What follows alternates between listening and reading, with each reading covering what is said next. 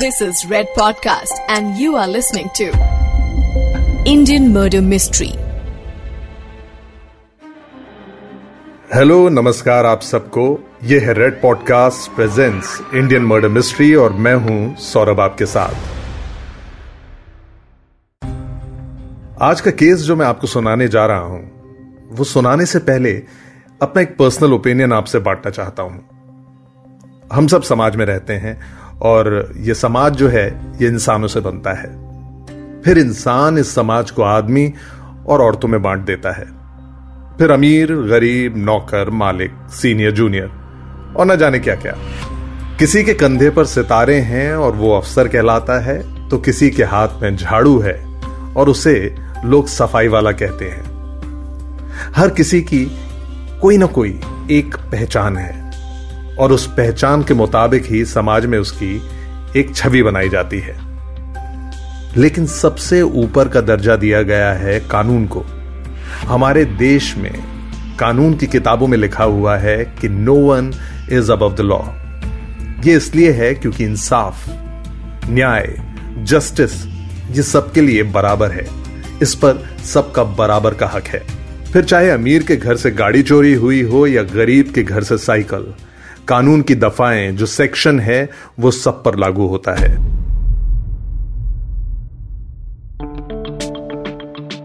खैर, ये सारी बातें अपनी जगह ठीक भी हैं, लेकिन क्या वाकई हम कोई भेदभाव नहीं करते?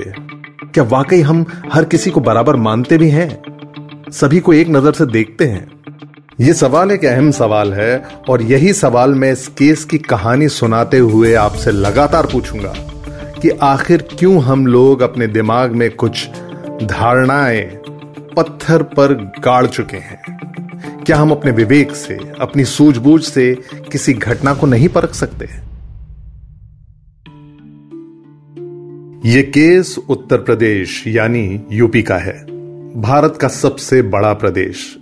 जनसंख्या ज़्यादा है तो ज़ाहिर है, क्राइम का रेट भी उत्तर प्रदेश में सबसे ज़्यादा है। यह मैं आपको यहाँ बता दूँ कि सबसे ज़्यादा एफआईआर जो हैं, पूरे देश भर में, अगर सबसे ज़्यादा कहीं दर्ज होती हैं तो वो यूपी में ही दर्ज होती हैं। और ये केस यूपी के अमरोहा का है, जो कि यूपी का एक मशहूर डिस्ट्रिक्ट, एक मशहूर जिला है। यहाँ से कई नामचीन हस्तियों के ताल्लुकात हैं, यानी जगह भी मशहूर है और यहाँ के लोग भी।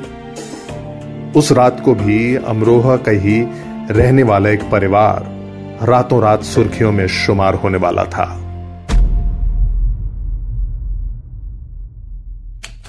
तारीख थी 15 अप्रैल 2008 जगह, उत्तर प्रदेश के अमरोहा डिस्ट्रिक्ट में बावनखेड़ी गाँव।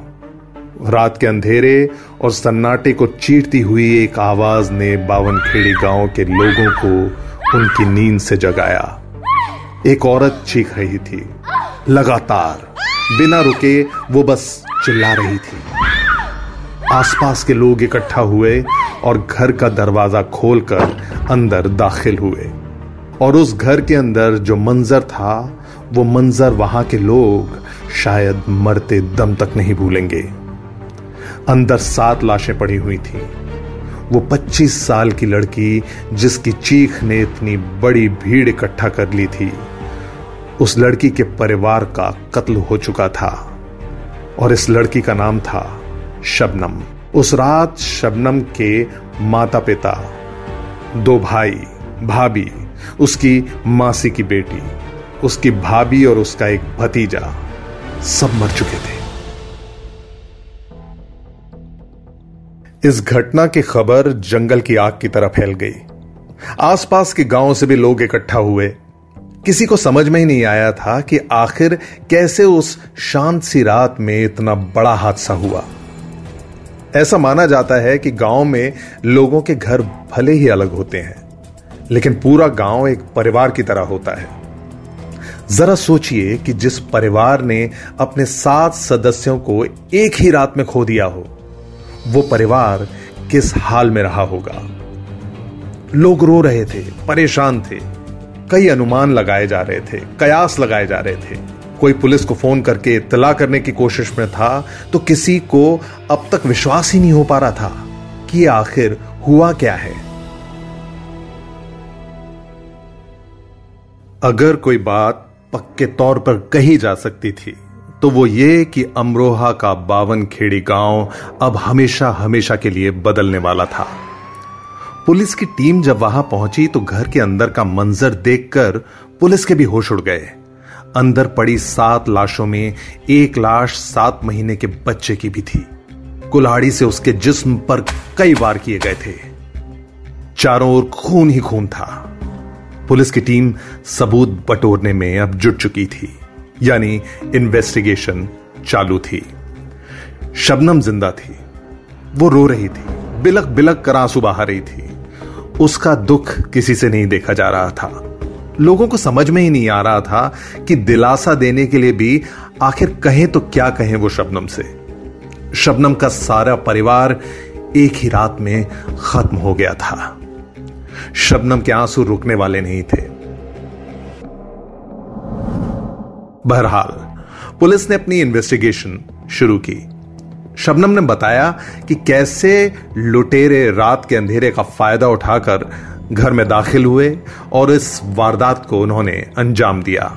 शबनम ने यह भी बताया कि वो उस समय बाथरूम में थी और इसलिए वो उन लुटेरों से बचने में कामयाब रही। पुलिस ने फ़ौरन अपने खबरी नेटवर्क्स को एक्टिवेट कर दिया। लाशों का पोस्टमार्टम भी किया गया और परिवार वालों के कॉल रिकॉर्ड्स भी निकाले गए और इन्वेस्टिगेशन फुल फोर्स में अब चालू थी। एक ही रात में इस केस को इतना मीडिया अटेंशन मिला कि उस समय की उत्तर प्रदेश की मुख्यमंत्री मायावती जी वारदात के अगले दिन शबनम से मिलने आई और शबनम को सांत्वना भी दी। साथ ही उन्होंने ऐलान भी किया कि शबनम को सरकार की तरफ़ से पाँच लाख रुपए की मदद मुहैया करवाई जाएगी।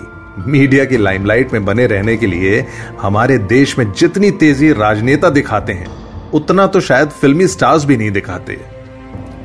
सोशल, मेंटल और पॉलिटिकल लेवल्स पर जिस तरह के रिफॉर्म्स चाहिए और जिन चीज़ों में बदलाव आना चाहिए, आखिर उन बदलावों पर काम करने में प्रशासन हर बार क्यों असफल रहता है? दुर्घटना के बाद मुआवजे के तौर पर दी गई कोई भी धनराशि क्या एकमात्र विकल्प है किसी भी समस्या का? यहाँ पे मैं इस बात पे ज़रूर ज़ोर देना चाहूँगा कि अगर हमारे चुने हुए प्रतिनिधि विपत्ति यानी समस्या आने से पहले काम करना सीख जाएँगे, तब भी उन्हें अच्छी खासी मीडिया लाइमलाइट मिलेगी। खैर, केस पर वापस आते हैं। शबनम को पाँच लाख की धनराशि मिलने का ऐलान हो चुका था, लेकिन पुलिस ने मुख्यमंत्री के ऑफ़िस में कॉल किया और इस ऐलान को खारिज करने के लिए कहा। सवाल था, ऐसा पुलिस ने किया। तो किया क्यों? यह सवाल हर किसी को खटक रहा था। पुलिस की तरफ़ से 48 घंटों की मोहलत मांगी गई और उन्हें ये 48 घंटे दे दिए गए। फोरेंसिक लैब से रिपोर्ट आते हुए एक दिन का समय लगा और उस एक दिन में पुलिस उन हत्यारों को तलाशती रही। लेकिन उनका कुछ पता नहीं चला। खबरियों के नेटवर्क से भी कोई खास लीड नहीं मिली। मगर अगले दिन जब फोरेंसिक टीम की रिपोर्ट आई तो पुलिस को लगा, मानो उनके हाथ कातिल की गर्दन आ गई हो। शुरुआत में सबको लग रहा था कि मरने वाले परिवार में सिर्फ़ शबनम ही ज़िंदा बची थी। पर यह गलत था।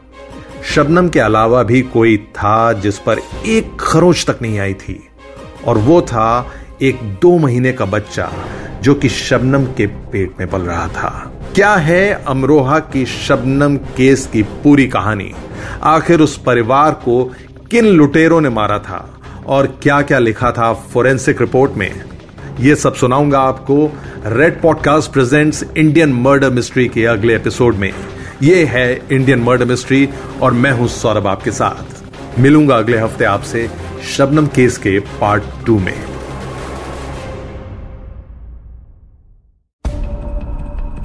You are listening to Red Podcast Indian Murder Mystery. Written by Dhruv Law. Audio designed by Ayush Mehra. Creative Director Saurabh Brahmer. Send your feedback and suggestions right to us at podcast at redfm.in.